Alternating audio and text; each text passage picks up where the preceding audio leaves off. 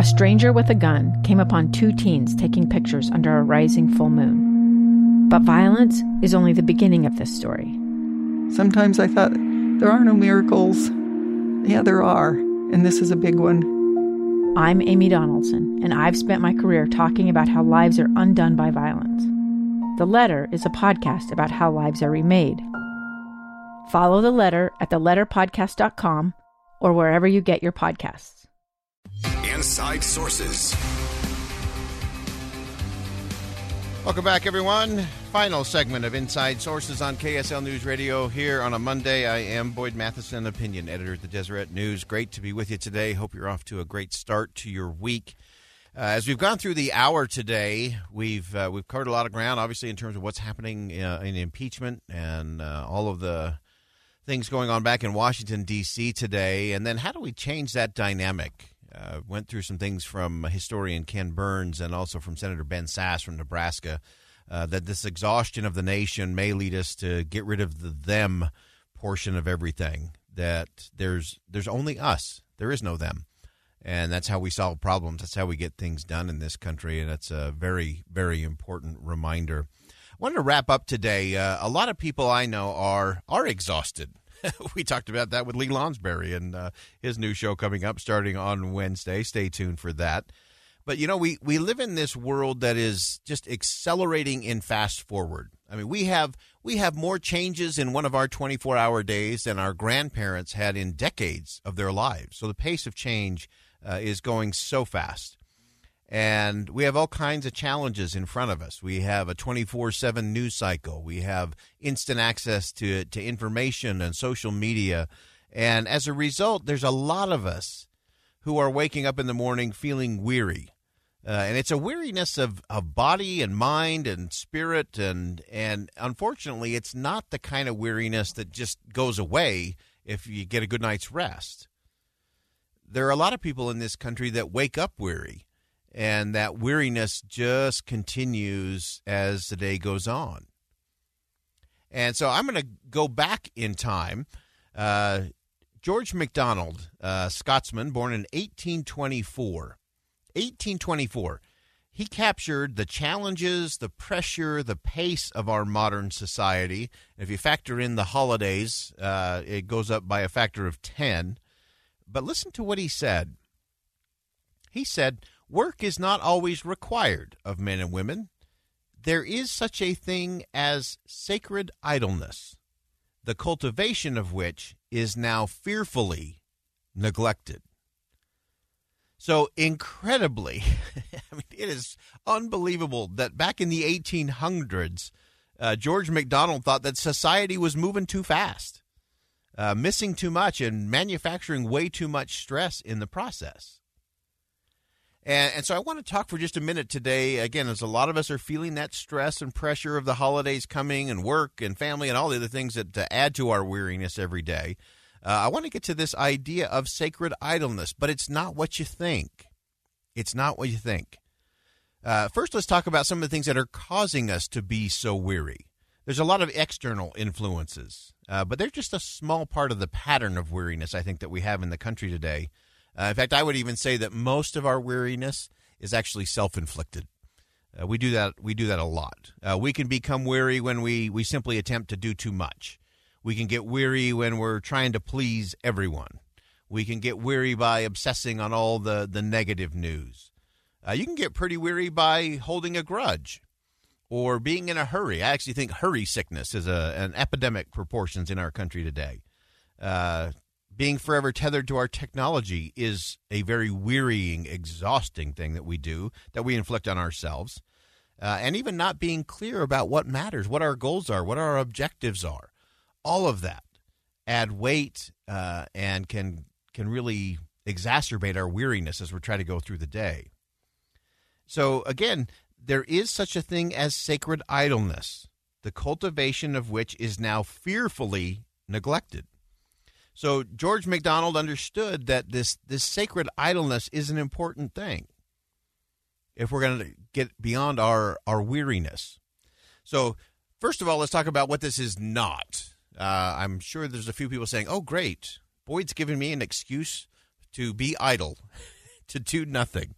So, sacred idleness is not in any way, shape, or form justification for self indulgence, laziness, or narcissism.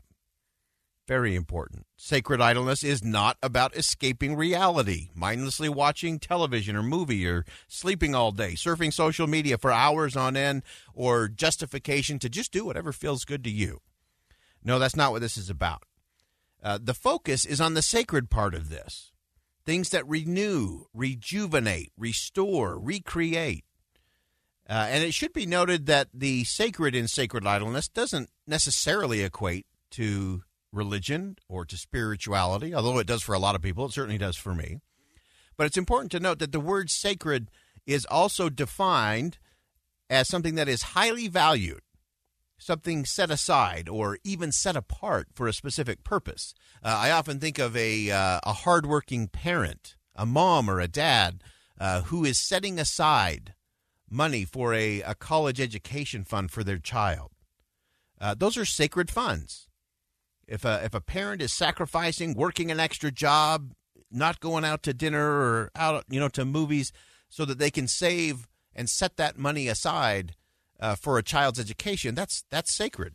So so sacred idleness uh, is often just a, a, moment where you can rest, where you can refocus, reshape. Uh, not the laying in a hammock or just sitting on a beach kind of way. Uh, I, I once heard sacred idleness described as real rest, as the kind of energizing joy and peace and satisfaction that comes from doing your duty, from getting stuff done, from making a difference. Uh, so we have to get to that portion of the program. Interestingly, in the end, as we look at what this sacred idleness really means, what it really is, uh, it's about pursuing some some really small and seemingly insignificant moments in life uh, that are simply important. Things that just give you energy back. That's usually how I frame it. Does this activity give you energy back? Do you have something in your life today that, after all the things that are going to exhaust you, and tap into your energy, do you have anything in your life that is going to restore energy? That's going to give it back a little bit. That's going to give you a little bounce. Uh, activities that give you back, uh, those are sacred things. And making them a priority is so important. So when you find sacred idleness, uh, it can be really simple things. It can be just getting away from engagement at work, disconnecting from your digital device, uh, meditation, of course, prayer, all of those kinds of things, getting away for an evening. Uh, I'll tell you a real simple one for me. Uh, when I'm on a trip, when I'm traveling, uh, one of the things that is just kind of a sacred idleness moment for me is getting my shoes shined. I love to get my shoe shine at the airport. It's just a chance to disconnect from everything for just a moment. Uh, you know, it's about a 12 minute process to get a really good shoe shine. Uh, costs a couple of bucks, uh, but it's just a, one of those moments for me uh, where I'm just disconnected. Uh, it gives me a chance to pause and, and reframe my thinking a little bit, uh, catch a moment while someone else uh, does something that's that's helpful. But of course, you can get sacred idleness from moments listening to inspiring music, or reading a history, or or just breathing deeply.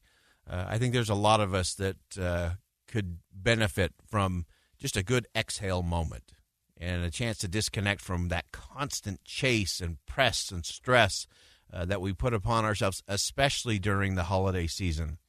Uh, I also think that uh, writing and journaling is an important part of finding sacred idleness uh, because it's giving you a chance to reflect again on the things that matter, on things that give you energy back.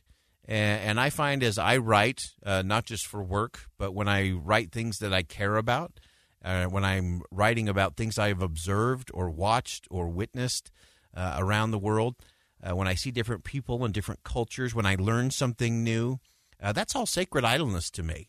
It's just taking this little frame out of my day and looking at things a little differently.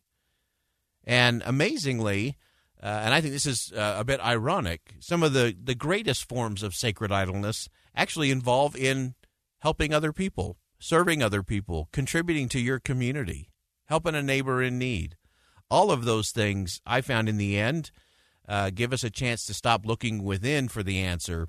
And of course, we find that that energy returns as we're helping other people out. And we see that in the state of Utah over and over and over again. Uh, as people reach out and make a difference. Uh, I think it's also important for everyone to to recognize this is a, a principle worth remembering. Uh, I learned this one years ago, and it, it still comes back, and that is that people run out of energy before they run out of opportunity. People run out of energy before they run out of opportunity. I think that's true on a national level. I think that's true in politics, in business, in relationships, in career pursuit, in knowledge pursuit we often run out of energy before we run out of opportunity. So, feeling burned out or overextended, uh, forever weary, uh, does ruin a lot of careers, a lot of relationships, uh, organizations, our personal lives. And so, taking that time to, to recharge your batteries, decompress a little bit, step back, uh, those are all just such important disciplines. And we have to make sure that every day, uh, we're making sure we've got time for the the inspiring, the renewing, the rewarding thoughts and activities that actually lead us uh, along the journey to a little bit better place with enough energy to actually do what's next. And so I think George MacDonald was right all the way back in the 1800s that working, pressing, and stressing are not always required. And so as you are driving headlong into the holiday season. If you're feeling a little weary, if you're feeling like you can't quite sustain your daily pursuit, it may be worth it to set aside some time for a moment of rejuvenating rest and even a little bit of sacred idleness. Again, it's not about being lazy, it's about getting that energy return that will help you as you continue on through the process. All right, that's going to wrap it up for us here on a Monday. Thanks for joining us on Inside Sources here on KSL News Radio. Always great to be with you. I am Boyd Matheson, opinion editor at the Deseret News. And as you go out into the world today, find a little sacred idleness by seeing something that inspires, say something that uplifts, and as always, do something that makes a difference. Two years ago, Americans watched in horror as a crisis unfolded at the Kabul airport. She was tear gassed and beaten. Images of thousands desperate to escape Taliban oppression filled our news feeds. More than 80,000 Afghans made it to America. But the story didn't end there. It was very cold. There was no power, no heat. Who would help our newest neighbors? I'm Andrea Smardon. In Stranger Becomes Neighbor, you'll hear the stories of some remarkable refugees who left their homes and their dreams behind only to start over from zero. Their only possession was three blankets. And you'll meet Americans who stepped up to help them. You want me to come when you deliver your baby. What can one person do in the face of an international disaster decades in the making? That's Stranger Becomes Neighbor Find us at kslpodcast.com, follow us on Apple Podcasts, or anywhere else you listen.